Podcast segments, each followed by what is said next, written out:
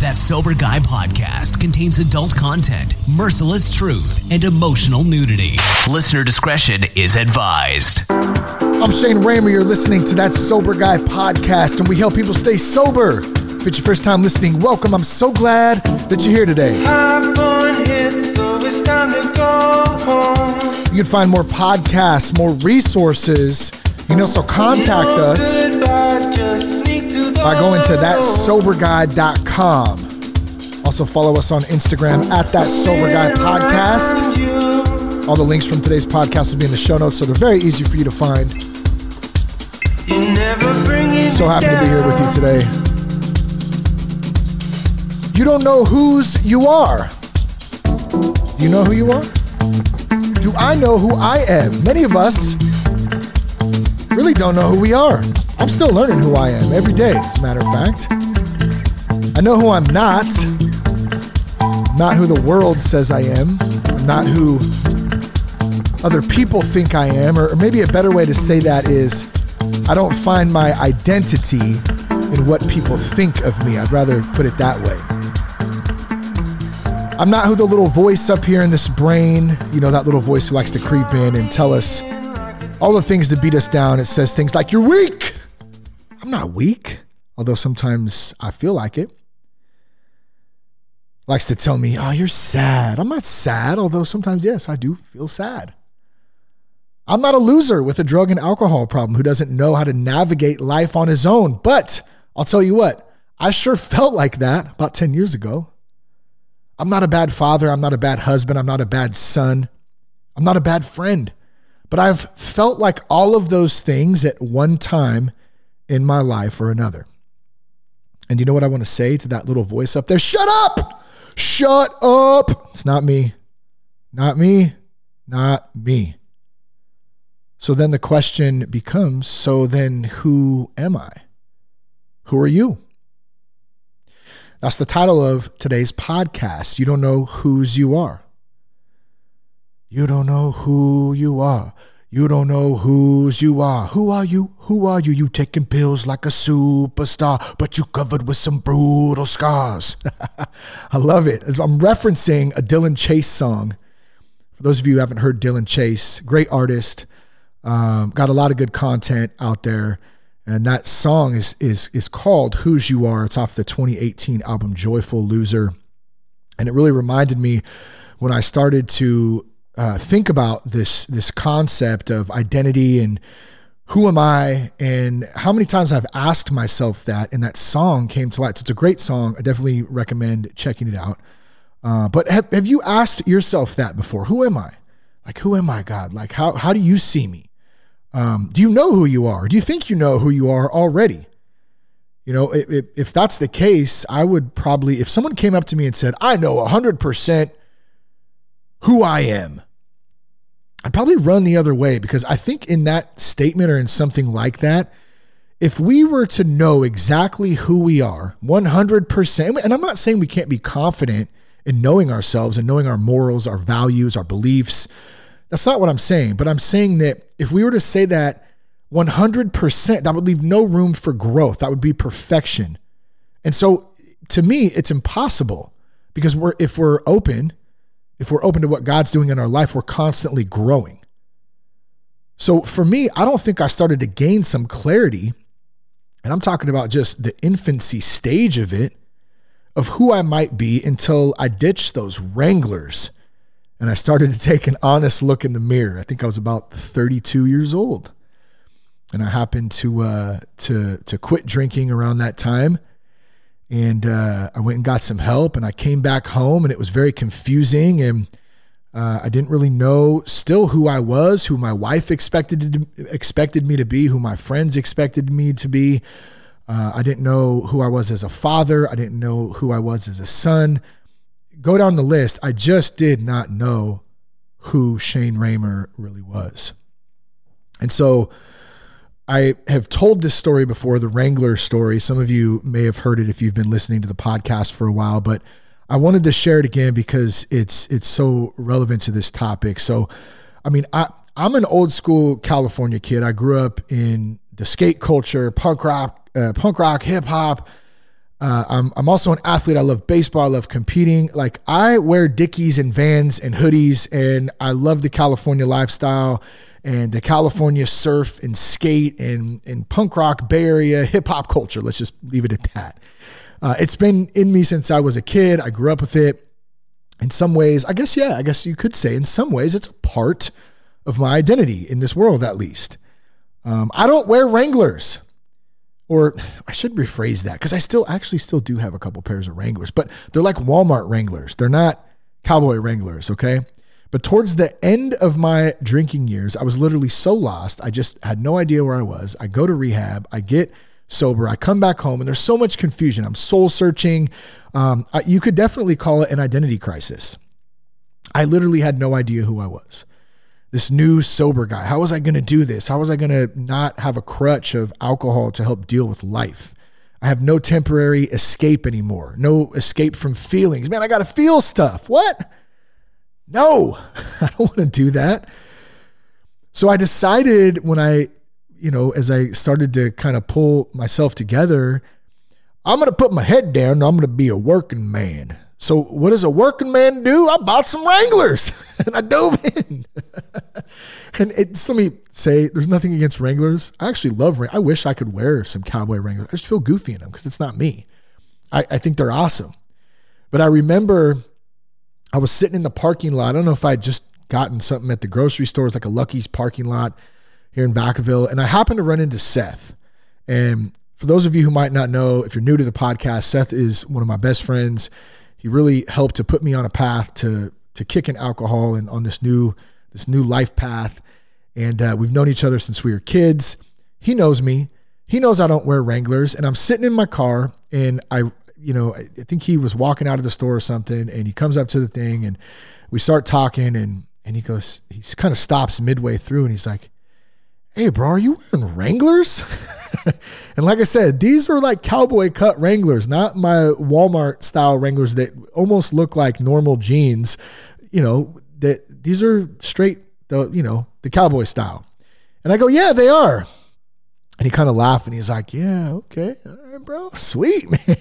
and, and I kind of, I kind of felt dumb in the moment and I kind of just didn't give a crap either because I was just like so just confused in where I, where I was, where I was at, who I am who who am I?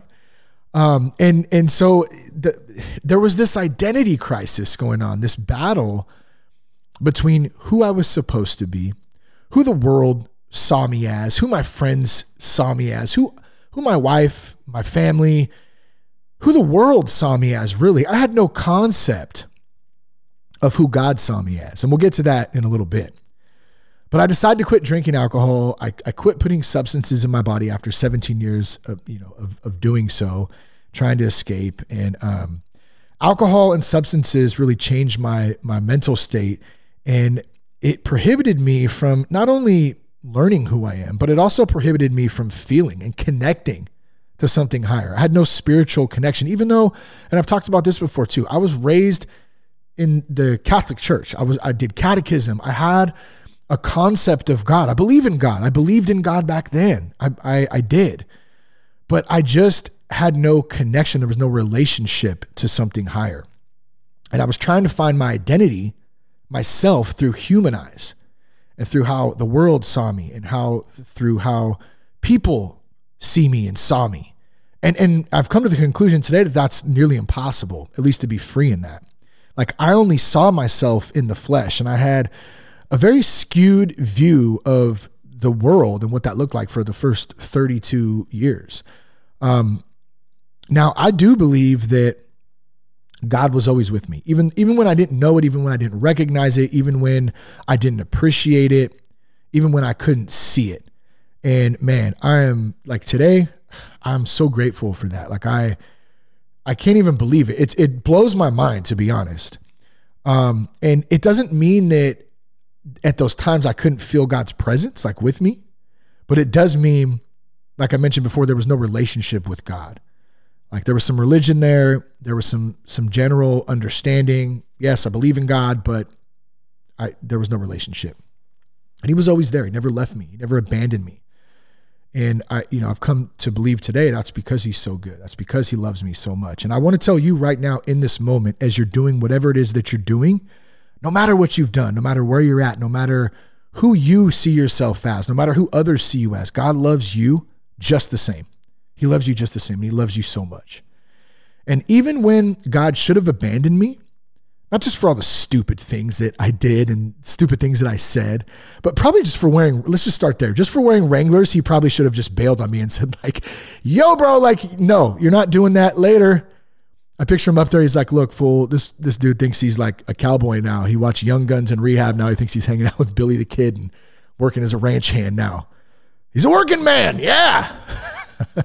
I was just so confused. I just didn't I wish I had a picture of that too. I don't think I have any pictures of the Wranglers, but you can you can probably picture it yourself. It just is very uncomfortable, very uncomfortable for me to think about. As a matter of fact, um, but who does God work for? Does He work for me?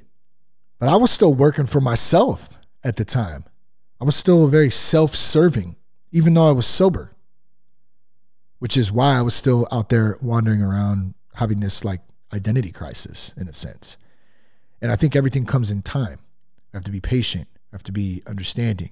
We have to be able to sit in times that aren't, you know, that aren't where we want to be necessarily. But how does God see you? Let's just propose that question. How does God see you? How does something higher than us that we can even we can't even wrap our brains around like what does that look like for you? And I can tell you that to get a lens on that, to start to accept that and to start to see it and to open up to it has been a huge battle in my own walk. And it hasn't happened overnight, at, not even close. In my experience, there's been three areas that most of us, including myself, can tend to identify through when we're stuck in the world. So I'm going to give those to you real quick. We see value, we see our worth, uh, we see popularity, we see our identity, and we usually see these things through through through these three things here. It's performing or our performance, how we perform for others, how we're performing in the things that we do in day in and day out. Uh, the second one is our stuff or our belongings or our possessions, what we have, what we own, what is attached to us.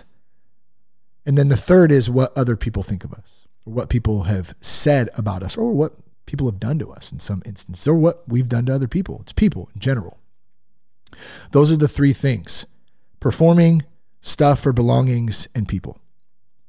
Now, I'm reading a book right now by Benny and Wendy Perez. It's called Thinking Like Jesus. And in chapter two, it talks about this performance lie. It talks about the possession lie and it talks about the people lie, which is really what inspired me to do this podcast today because I have just experienced all three of those in in the last 10 years. And man it's it has taken some time to start to understand what that is and the the when the why the how all that stuff. And I'm still working through a lot of it. And uh I want to say too, just like counsel, you know, I talked to a buddy of mine today who was going through some stuff and I asked them a question like, who do you have around you that it, speaks into you that is like counsel for you? And and he, he didn't have anybody right now. One of his one of his friends passed away you know a short time ago who was that kind of guy. And um, i just want to say like it's so important that we have brothers around us sisters around us who can who can be there to support us to encourage us to um, bounce ideas off it's it's imperative for us to do life like in our families in leading as moms as dads as sons daughters as um, in our marriages everything. It's so important to have a counsel around us that's going to help us with this. And and last year i dove into a buddy of mine uh, matt ariano from fuel ministries one of my favorite guys. Um, he has a 40 day bible study for men and um, it continues to have a huge impact on me and uh, and and that that is that is somebody that I could call at any time and say, hey, what's up, Matt? Like, man, I'm really I'm struggling here, or what do you think of this? Or just, hey, what's up, man? How are things? Um, you know, at the beginning of January, I also read uh, Pursuit. It's a, a 21 day prayer and fasting devotional by Pastor Dave Patterson, another amazing dude, um, leader, mentor, somebody who I really look up to. Um, all of the above, along with some of my other mentors, like my good friend Buddy C, who I happened to just talk to before I recorded this, and we haven't talked in a while. And it was so great to catch up with him. I texted him afterwards and was just like, man, like that just put a spark in my heart. And, and we've had over time, like some some things have changed and evolved, and our, our relationship has grown as friends, as um, him being my mentor. And I hope he's learned some things from me in my own walk at the same time. Um, it's it's just amazing stuff, you know. And he's one of those dudes. Another one is uh, uh, Pastor Tim Nally, another great dude who's taught me so much. My buddy Jeremy White, Pastor Jeremy, he's been on the podcast with uh, with Dan and and uh, Pastor Peter, another one too, man. Like so many great dudes in my in my life. Um, and I, I'm reminded of this too. I was complaining one time about my own my own dad here, who I love very much, but I have to love him from a distance. And I'm going to talk a little bit about that later on in this podcast today. But I was complaining about that one day, and Buddy told me, he said, Hey, will you stop? Like, quit your, quit your complaining, quit your crying. Look at all the great men that God has put in your life to to fulfill any voids that maybe your that your dad was just not capable of doing. It's not his fault. It's nobody's fault. It just is. So get over it.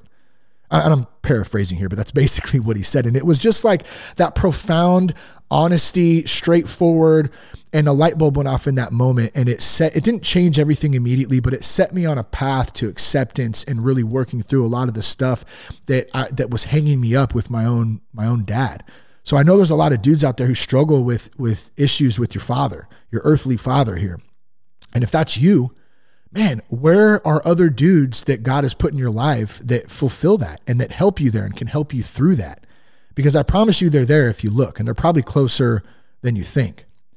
So, and one more last thing here, my wife, you know, in that council of men that are around and can help and can counsel when when I need to talk or whatever my wife is amazing, and um, she's really been at the you know the the foundation of a lot of this and pushing me and keeping me moving forward. This you know newfound pursuit of prayer and practice um, that she has continued to support, but really helped like push forward and challenge me on stuff, even when it like makes me mad sometimes. I'm like, oh dang, like why do you got to say that? But like I, deep down, I know it's the truth.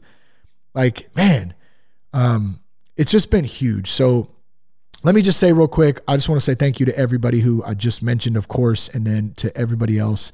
I have such a, a list of of people that i'm so grateful for so thank you to everyone out there. Um, I, I, know that there I, I, have a feeling that this path um, you know that i continue to go down in my faith in my walk in sobriety in being a man a husband a father it's going to have some potholes and i'm and i'm learning how to accept those some twists some turns along the way and the the more that I am aware of that, and the more that I think that if you're listening to this, that you're aware of that, like it's not perfect. It doesn't look perfect. If it's perfect, there's no room for growth. You're in a fantasy land. It's not how it looks. It's not what it is. There's going to be challenges, there's going to be ups and downs. But here's what I'm certain of. I'm very certain that it will never go back to being dark like it was 10 years ago as long as I keep my eye on God. Period. So I'm just going to kind of stop there and go into these points and let's start breaking some of these down. The first one that I mentioned in finding identity, trying to figure out who we are, who are we in this world, who are we as God sees us, the performance or performing. Um, some of us, including myself at times, have identified ourselves through our performance or how we perform. I'm very, very guilty of it. I had a, a, a, terrible experience with this all my life, really, thinking that I had to live up to these expectations, these standards. I had to prove myself to be worthy. I had to prove myself to others. Let me show you. I'm going to show him. I'm going to show them. And that's no way to live. It's impossible. It's empty. I remember this feeling of identifying through performance even as a kid. And when I didn't perform well, let's say maybe I struck out at baseball like I was at a game and I struck out or I made an error. That was even worse actually than striking out. Or maybe even I messed up at home. I didn't do something I was supposed to do or something just wasn't right. Like I was my own worst enemy. Always so hard on myself. No grace, no mercy. Kick my own butt inside and out and I I was just so hard on myself and Um, it was it was a really tough way to live as a kid. It's really a tough way to live as an adult as I got older. And I think that's why I probably turned to alcohol as more of a crutch as I did get into my 20s, is because I just didn't like myself. I didn't know myself. I was not graceful to myself. There was no, there was a, a huge gap between loving myself and not even having well i don't know if that makes sense i just i just didn't know i didn't love myself i had no grace period let's just leave it at that um, so let me ask this as, as kind of a question i guess here like why do we feel like we have to perform in order to feel worthy in order to please others in order to look good in order to feel good in order to prove to ourselves in order to prove to others in order to prove to god how great we're doing like, why do we have to feel like we have to perform? Or why do we feel like we have to perform? Like, it's literally exhausting. Like, I got so tired. I'm still tired of it because I still do struggle with this a bit. Um, it's an ongoing thing, it's a practice like anything. Uh, I've been tired of it, but when I look back, it's really what I was taught. It's what most of us were taught and and kind of conditioned to think. We're victims of our environment, of this conditioning to think that we need to perform in this world in order to be worthy, in order to be accepted, in order to be loved. We need to be great at what we do. And let me say, I'm not saying we can't be great at what we do. I want to be great at what I do, I want to be good at what I do. But it's what culture says we must do to be accepted, to fit in, uh, it, it, that we must perform, and that's the only way we're going to do it. And I'm I'm saying that that is not that's not true. That's not true at all. So it's like, oh, I need to perform to gain your approval. I need to perform so you like me. I need to perform so you think I'm cool. I need to perform so you think, uh, wait, actually, I need to perform so you can't see my underachievements, all the things I fail at. I just need to overperform to compensate for that. I need to drink or get high so I can loosen up, so I can perform, so people don't see that I'm really broke and sad and an empty little boy stuck in a grown man's body. And all I want to do is be free from this performance and take this mask off. But I don't know who I am. So I just keep trying to perform day in and day out. And I hope that I don't ever have to sit still and be quiet and just be me. But wait a minute, I'm not even sure who that is anyway, because I can't even begin to see me as God sees me. So I'll just keep performing. We perform in work, in school, in our relationships, in church, in groups, in recovery meetings, our hobbies, our golf game, our sex life. We perform. Okay, wait a minute. Let me just stop right there. Let me just say this God, if I stop being able to perform sex with the Jess, please just bring me home. I'm, done. I'm just messing. All right. I'm just messing around, man. But for real, I mean, uh, there's there's places we still want to perform in, right? In a sense, like my golf game's another one. I'd like to keep that intact. I don't know. I don't know. Maybe you're tracking. Maybe you're not. Maybe that maybe that was a bad joke. It's okay. But here's the point: we're constantly having to perform, and it's literally exhausting just saying that stuff and, and thinking about the performance level of life is literally exhausting. I wanted to share a performance that I that I can remember that came to mind, um, and I was so desperately seeking approval at this age. And, and my home life, like my parents love me, they did the best they could. They were so young. I've shared it many times on the podcast and in, in different posts, and um, talked about it many many times. So I'm not going to go too far into the into the home life thing here, but let's just say that it, there was you never knew what was going to happen at any time in in the moment, like in my home growing up. There was a lot of dysfunction. There was a lot of alcohol, and it was just it was just uncertain, and it made for a very uncertain environment. And so my reaction to that initially was to learn to run and then to seek approval from outside sources and to be liked and loved. And that's probably why I'm such a people pleaser at the same time, too, still having to deal with some of that stuff in my own right. That's a whole nother story. But I was so desperately seeking approval. Um, and and to be cool. That was another big one too. I just wanted to be cool. I just wanted to, people to like me. I just wanted to have friends. I just wanted people to to look up to me in some senses. But I was so empty inside, which is the strangest thing to me, too. Um, but fourth grade, check this out. I stood up in front of the whole class and I rapped Ice Ice Baby. ice Ice Baby. Yo, VIP. Dun, dun, dun, dun, dun, dun, dun. Let's kick it. Okay, I should just stop right there because now I'm going to rap the whole thing again like I was in the fourth grade. I do love that song though. It's pretty hilarious. It's a great song. But it's a true story. I stood up in front of the whole class. I had Miss, Miss Lee was my teacher in the fourth grade. I'm trying to remember if my buddy Ray Penny was in that class. I just talked to Ray the other day. We've known each other since first grade. I think he was. If he ever listens to this, he'll he'll know what I'm talking about here. But Miss Lee, do you remember those little um, recorders that were like flat? It was like a flat cassette recorder. It was probably like the size of a shoebox, maybe, maybe a little smaller. And then it had the the like five buttons on the end of it. It was like play, pause, stop, rewind, fast forward, and you popped it up and then you put the tape in. And then you could set it on a table or where, wherever you wanted to set it. And you hit play and then it played the tape. Well, that's I brought the tape in, the vanilla ice tape, and I gave it to Miss Lee and I was like, "Miss Lee, man, I really want to rap this in front of the class. Man, and now I'm as I'm thinking about this right now, that was so amazing of her to be like, okay, sure, you can rap vanilla ice in the fourth grade in front of the whole class. That'll be awesome. Here you go, Shane. And she let me do it. And so I did it. I put the tape in there. I stood up and I remember she put it on like a little bar stool thing she had. And I stood there and I just rapped the whole song. and I, I wanted approval so bad. I wanted to be cool.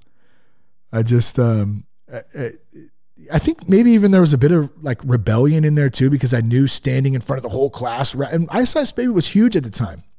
It was either really stupid or really risque to step out and do that. And I figured, hey, maybe it'd separate me from the other kids and I'd, you know, gain some notoriety and I'd be cool. And they didn't have the guts to get up there and do it. So I was going to do it. And I was performing. And I think there's a difference between performing in a manner of uh, of identifying and performing in a manner of really enjoying to performing. And I probably had a little of both in that, I guess, because I do enjoy a good performance sometimes, right? But when we're seeking approval from it, man, that's rough. We can, you know, we're we're so we're so stuck in that. And here's what all here's what God wants us to do.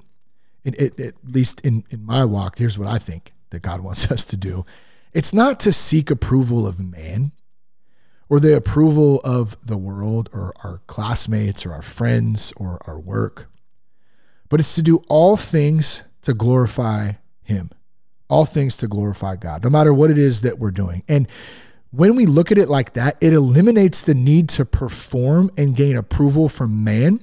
We don't care anymore what man thinks. We let go. We let go. That's it.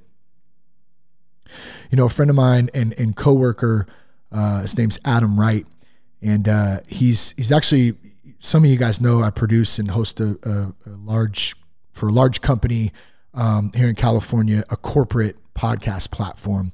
And uh, I was talking to Adam. He's a great dude, and he's very high up in the company, and he's got a lot of responsibility. And uh, I asked him this question in one of the podcasts we were doing. I said, you know, Adam, what's your purpose?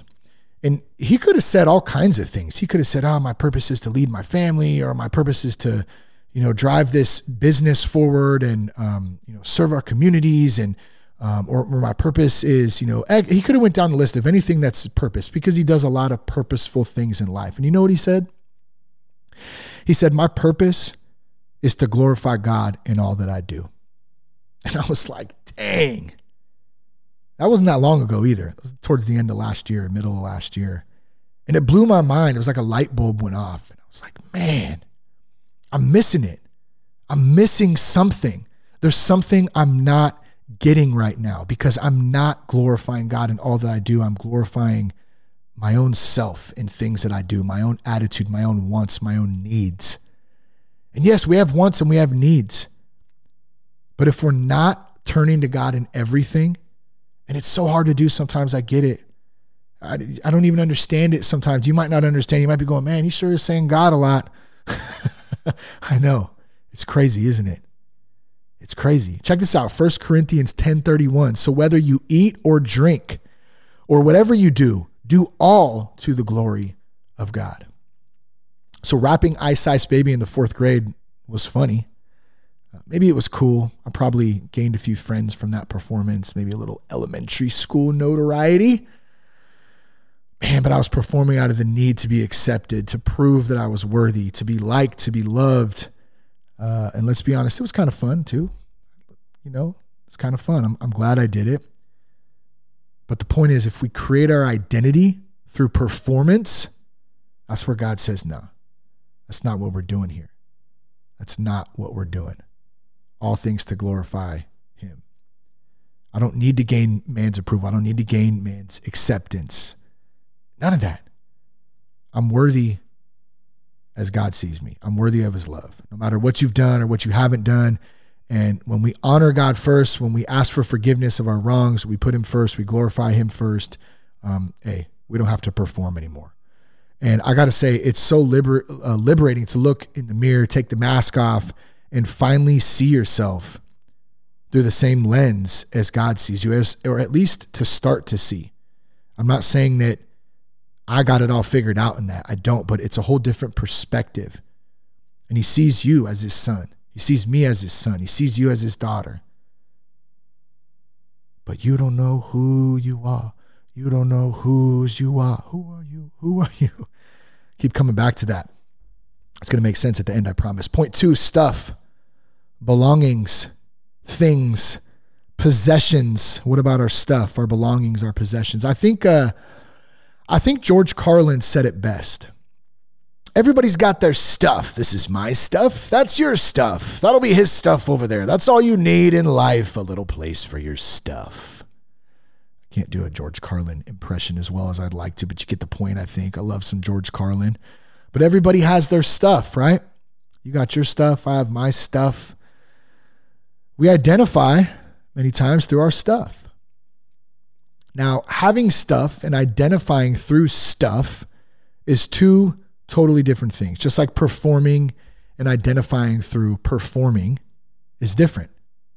Like two totally different things. So let's let's try to try to think about those in in the context of, of each one because I understand it could be confusing. And I say that because I, I like to have stuff. I'm sure you like to have stuff too. We need stuff to survive. We need stuff to have stuff. Like, I'll give you an example. I love my Titleist golf clubs. I love them. First brand new set of golf clubs I've ever owned, by the way. I bought them, I don't know, little, I guess a year and a half ago now. Uh, I was so excited too to get those those clubs. Like they improved my game a little bit too. I got to say, whether it was in my mind or whether it was just like, you know, the clubs actually did help, which I probably a little of both probably a little of both. The clubs definitely helped. And then when you buy new stuff, it makes you play more because you invested a little bit of money into it. And then you get better because you're playing more. And then your mindset shifts a little bit because you're like, hey, I got Titleist clubs. Yeah. And you hit better because you think you hit better. Oh, it's man, this must be this new club I just got. it does help. But here's the thing I don't identify through my Titleist golf clubs. That's the difference, okay? Those don't make me. Those don't make me who I am. I'm not a professional golfer. I'm not somebody who's the most amazing golfer now because I got Titleist clubs and that's my whole identity is wrapped around a, a golf club. It's not. I mean, then we kind of have the competitive side of that too. Is just human nature. Like who has the better stuff? Who has the better golf clubs? Who has more of it? And notice how even like even that I just got to say that right now. I had to point out that I had Titleist golf clubs, right? just in case you said, Hey, I got some new Wilson clubs. I can be like, mine are better, bro. mine are Titleist. Yours are Wilson's. Mine are better. That's like that competitive human nature. Like, and it's even, it's in me still. We're all, I don't think there's anything necessarily wrong with that. It is funny. Um, but we have to identify it too. We have to take a look at it. It's like we'll see some dude, like let's say his name's Chad. Like, look at Chad over there. Chad's got all, and no offense against the Chads out there, by the way. Look at Chad. He's got it all. Chad's got all the stuff going on. He's got dirt bikes. He's got a boat. He's got new golf clubs. He's got a 67 Canary Yellow Cadillac Coupe de Ville on triple gold Dayton, son. What? Sure, that's not me. I don't know. Maybe. I'd like to. Chad's got a nice home. He's got a pool, a trailer. Hey, trailer, trailer people, where you at, real quick? Check this out. Let's move all of our stuff from our house into a trailer and go park it somewhere out in the dirt by a lake. And then we'll hang out there. And then we'll drive it back home and we'll take all of our stuff out of the trailer and put it back in our house in our garage. We're trailers, trailer people. We got trailers. I'm not hating either. I just actually wish I had a trailer because tent camping kind of sucks these days. Just kidding. Actually, I really love tent camping. It's probably my favorite. Backpacking in particular, like out in the middle of nowhere. Okay, I'm getting off track here. No, nobody cares. Nobody cares, Shane. Nobody cares. Nobody cares about your backpacking trips or your trailer wants and needs or your tent camping. But everyone's got their stuff. We do. We got it all. And we're competitive. And we try to keep up with the next man who has better stuff because it's human nature. And if we're not careful, here's what happens we start to identify through the stuff we have.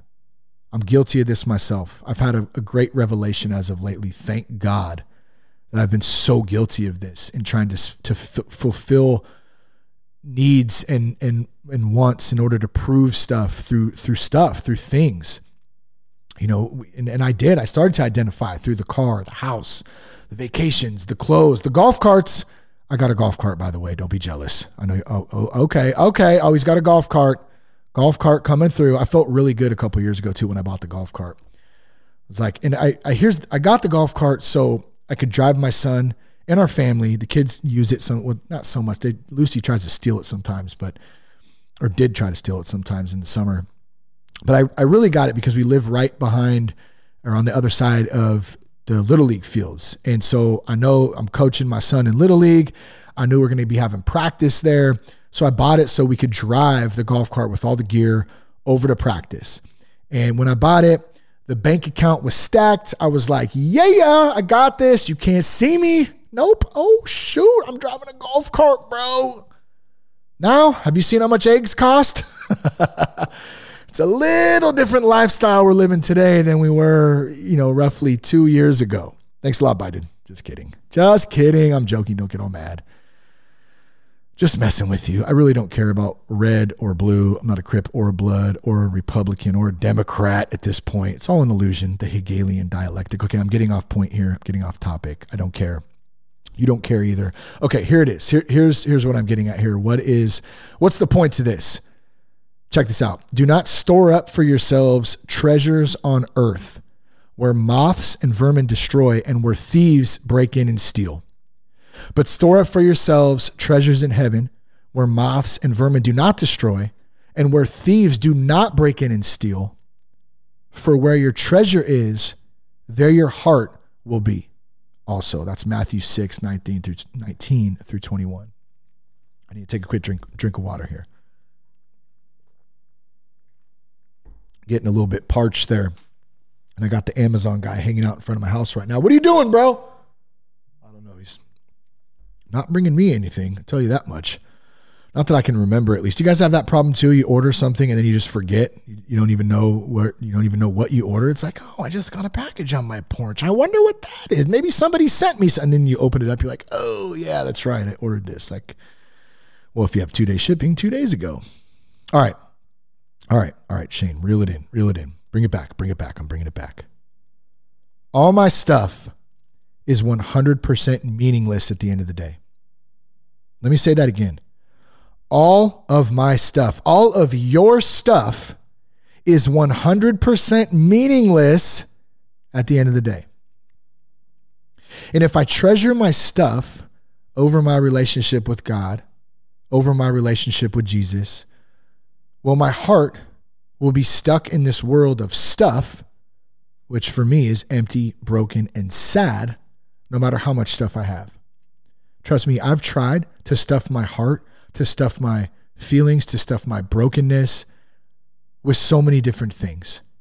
And, and none of it ever worked. I can remember at times just being just just hurting, just literally hurting and trying to stuff alcohol, drugs, food. Go down the list of things money, sex. I mean, there's there's a list of them. And I'm sure some of you experienced some of those or all of them. And if you haven't, you're a liar. I'm just kidding.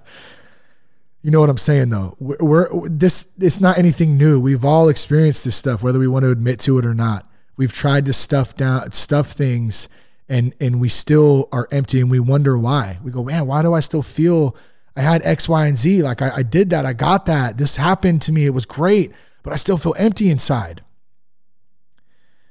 You know, I used to think that it would be like if I could just buy a house. Man, if I could just buy a house one day, then I would feel so fulfi- uh, fulfilled. Then I'll have made it. Then I'll be worthy. I'll be so worthy if I could buy, I put that in quotes, buy a house one day. You never really own your home. You just rent it from the bank. Let me just say that real quick. Yeah, we bought our house. we don't rent anymore. We bought it. Do you own or, oh, he's just a renter. Look, I don't own my home. The bank owns it. Just be clear about that. And even if I pay it off, I still got to pay taxes on it every year. And if I don't, they take it. So do I really own my home? In, in, in my estimation, not really. But I'm uh, a totally different point. But I never owned a home like my family. I shouldn't say I, I was a kid, but like our family, we never owned a home growing up. And I always thought that that was like what made us worthy. Like we lived in apartments for most of my life. We rented a, a house for a year here or there, a couple different homes, but for the most part, we moved around a lot in, in pretty much the same area, but it was from different apartment to different apartment. I always identified that I was less than because most of my friends owned their homes, or at least they lived in a house. And our family lived in apartments. And there's nothing wrong with that. There's nothing wrong with living in an apartment to be honest i could live in an apartment all day every day. It, maybe you just say oh it's because you grew up in that and you're just used to it. I know some people hate apartments. It has its pros and cons both but it, anyways we're not here to debate apartments or houses right now so just stop shane so our family grew up in apartments it was natural for me to um like well, just put it like this. I always wanted to own a home, and it was such a big deal to me that when Jess and I did buy, I put that in quotes again, our first home, I was so happy. I was thrilled. I was so excited. Um, I, I was I couldn't believe it, really. I was like, wow, we just bought a house. Like, how amazing is that? And it was amazing. And I'm so grateful for it. We had some help along the way, a lot of help along the way. And here's the thing though nothing changed. Like, nothing really changed. The only thing that changed is when something broke, I had to fix it. and we didn't have upstairs neighbors anymore, Stompy. So that actually, there, there's a few things that changed that were nice, I got to say. Credit where credit's due.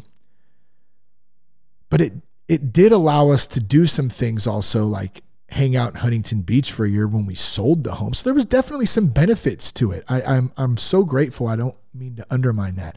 But my point, more or less, is this we had some of the most amazing times and some of the most amazing small groups and family time, not in the home that we owned.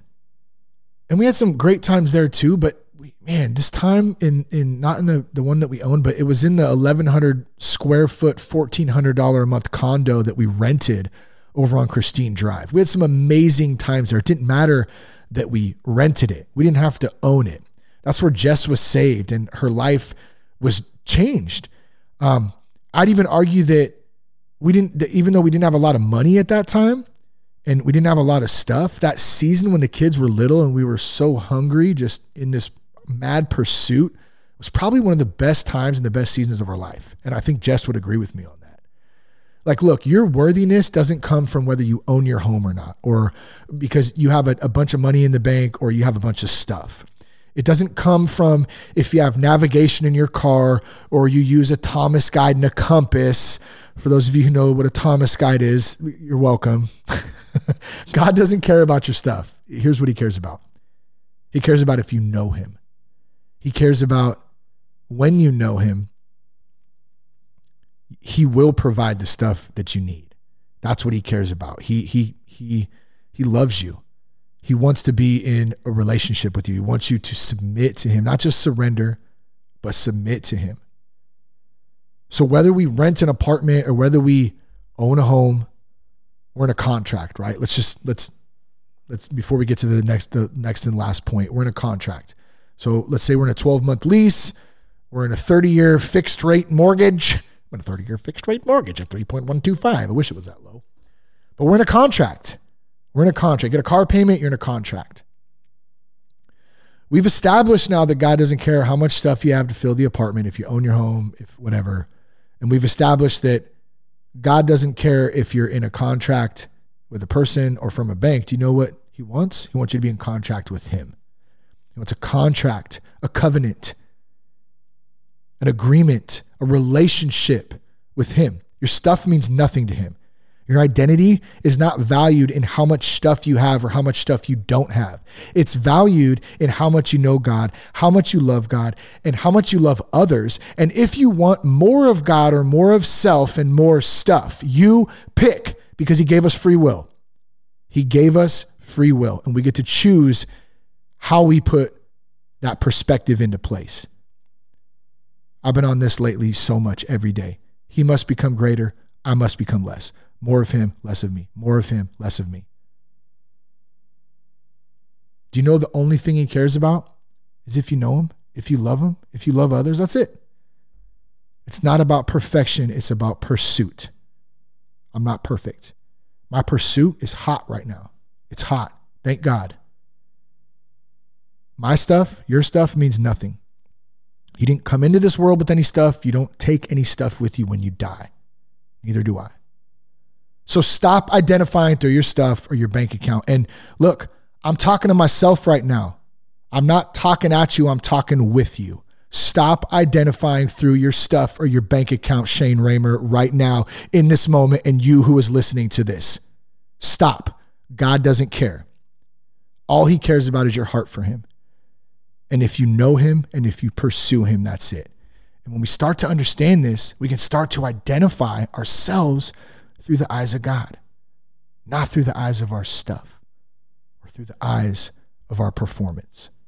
Or if we own a stupid golf cart, which I need some batteries for, by the way. Anybody got a jug on some golf cart batteries? I need six Trojans, 48 volts. That'd be great. It's such a bummer, man. Those things are expensive.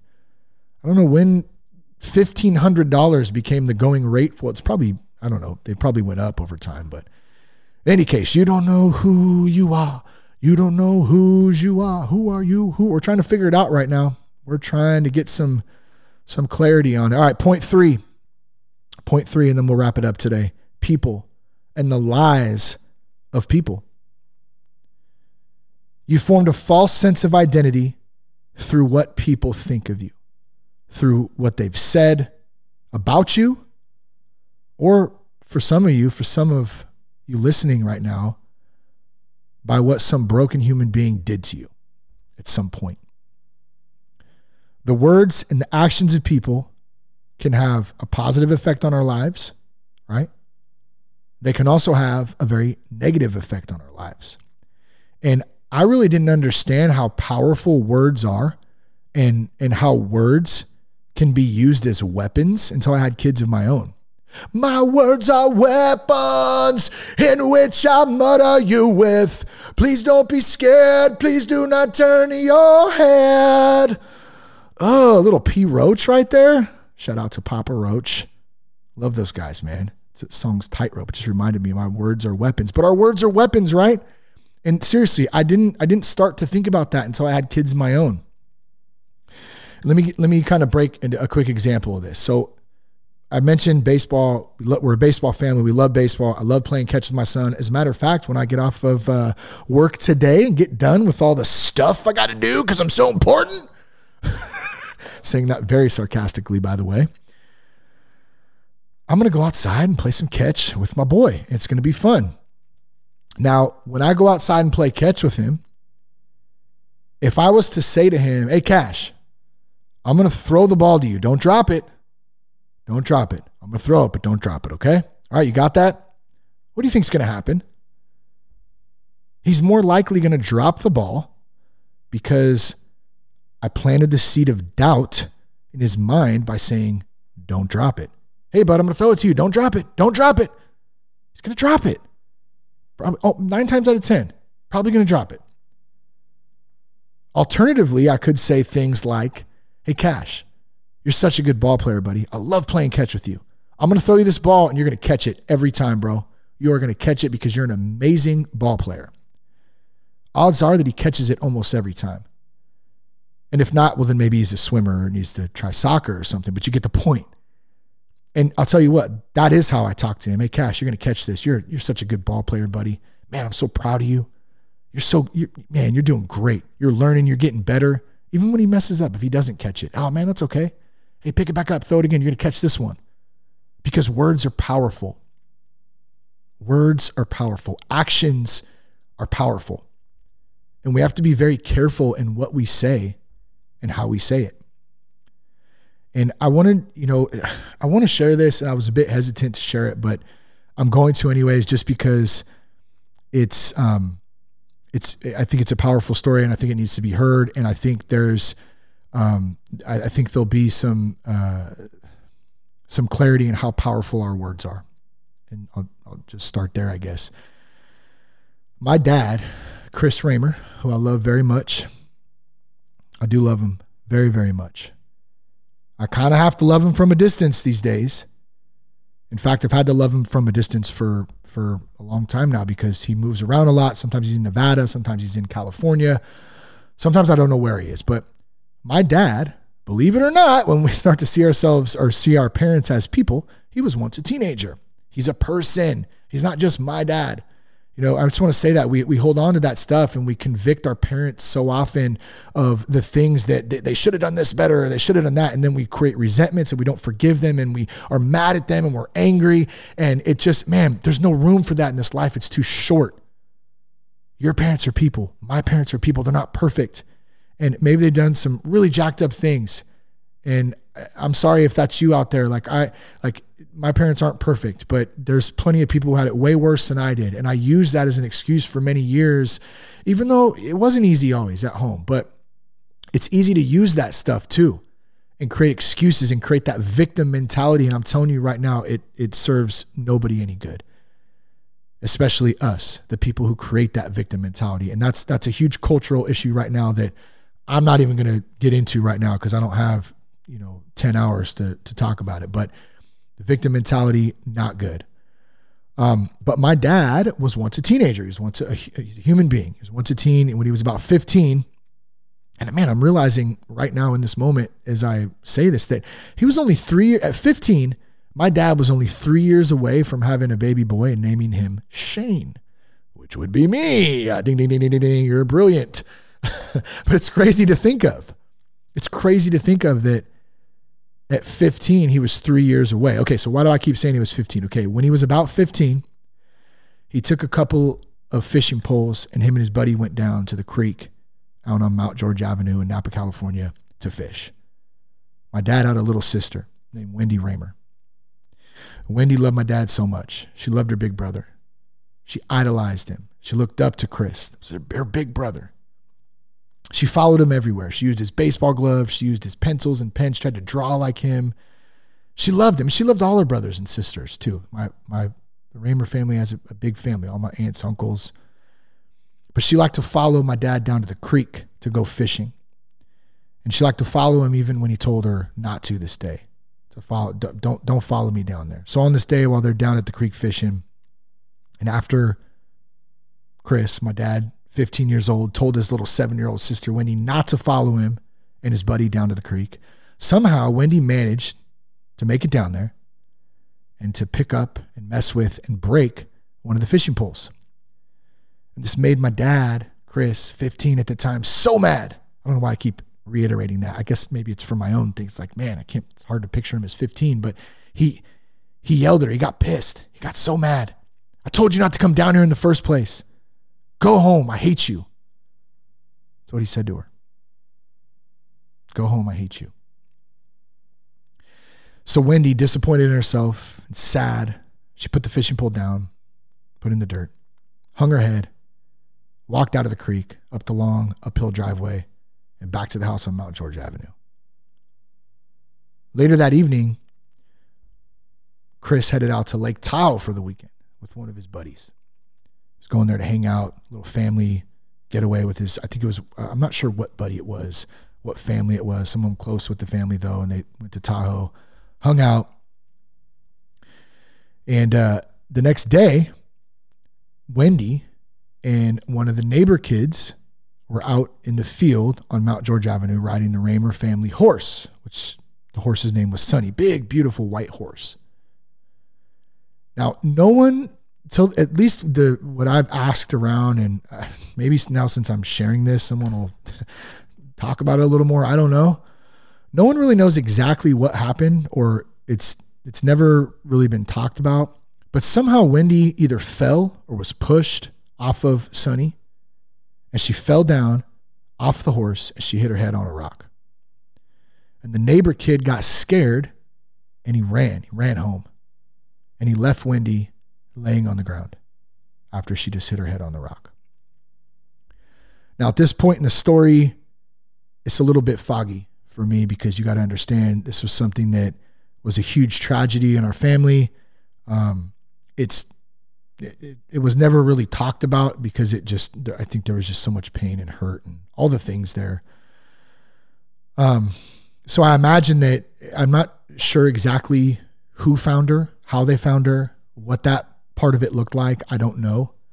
Um, all I do know is eventually they took her to the hospital and, and she was in bad shape. And the next day, as as my dad was spending time with his buddy and his buddy's family in Lake Tahoe, he got a phone call that he needed to come home. And when he asked why he needed to come home, he was told that his little sister Wendy had had an accident and she probably wasn't going to make it. Now, I don't know what that must have been like going through my dad's head at that time. A 15 year old kid, confused, angry, scared, probably ashamed and, and, and feeling guilt, knowing that the last time he saw her, his little sister, who he loved so much, who the family loved so much, she was beautiful. The last time he saw her, he was angry with her and he scolded her. And he said something that he wished he never said. Our words are weapons. Our words are weapons, and we have to be careful what we say, when we say it, who we say it to. Wendy did end up passing away, um, and her passing really did leave just a brutal, brutal scar on our whole family, the whole Ramer family.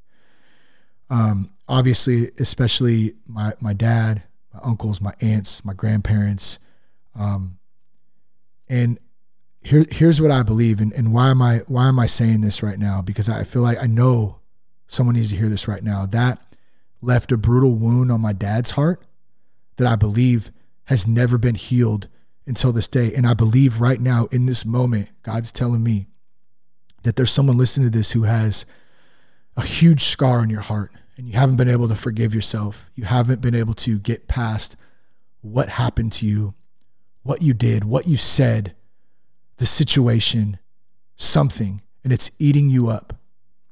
It's eating you up. And it's in in in I know that my father, my dad, has worn this on his heart for over 40 years. And I know that whoever I'm speaking to right now, you've been wearing this for a long time too.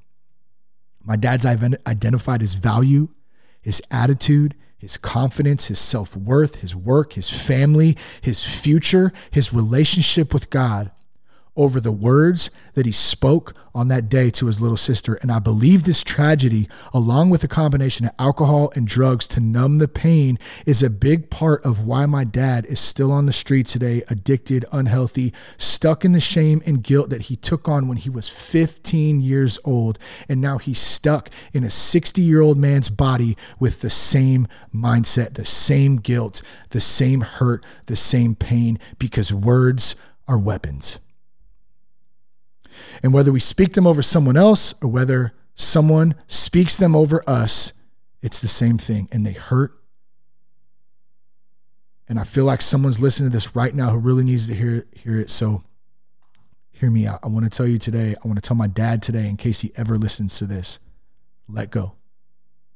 Let go.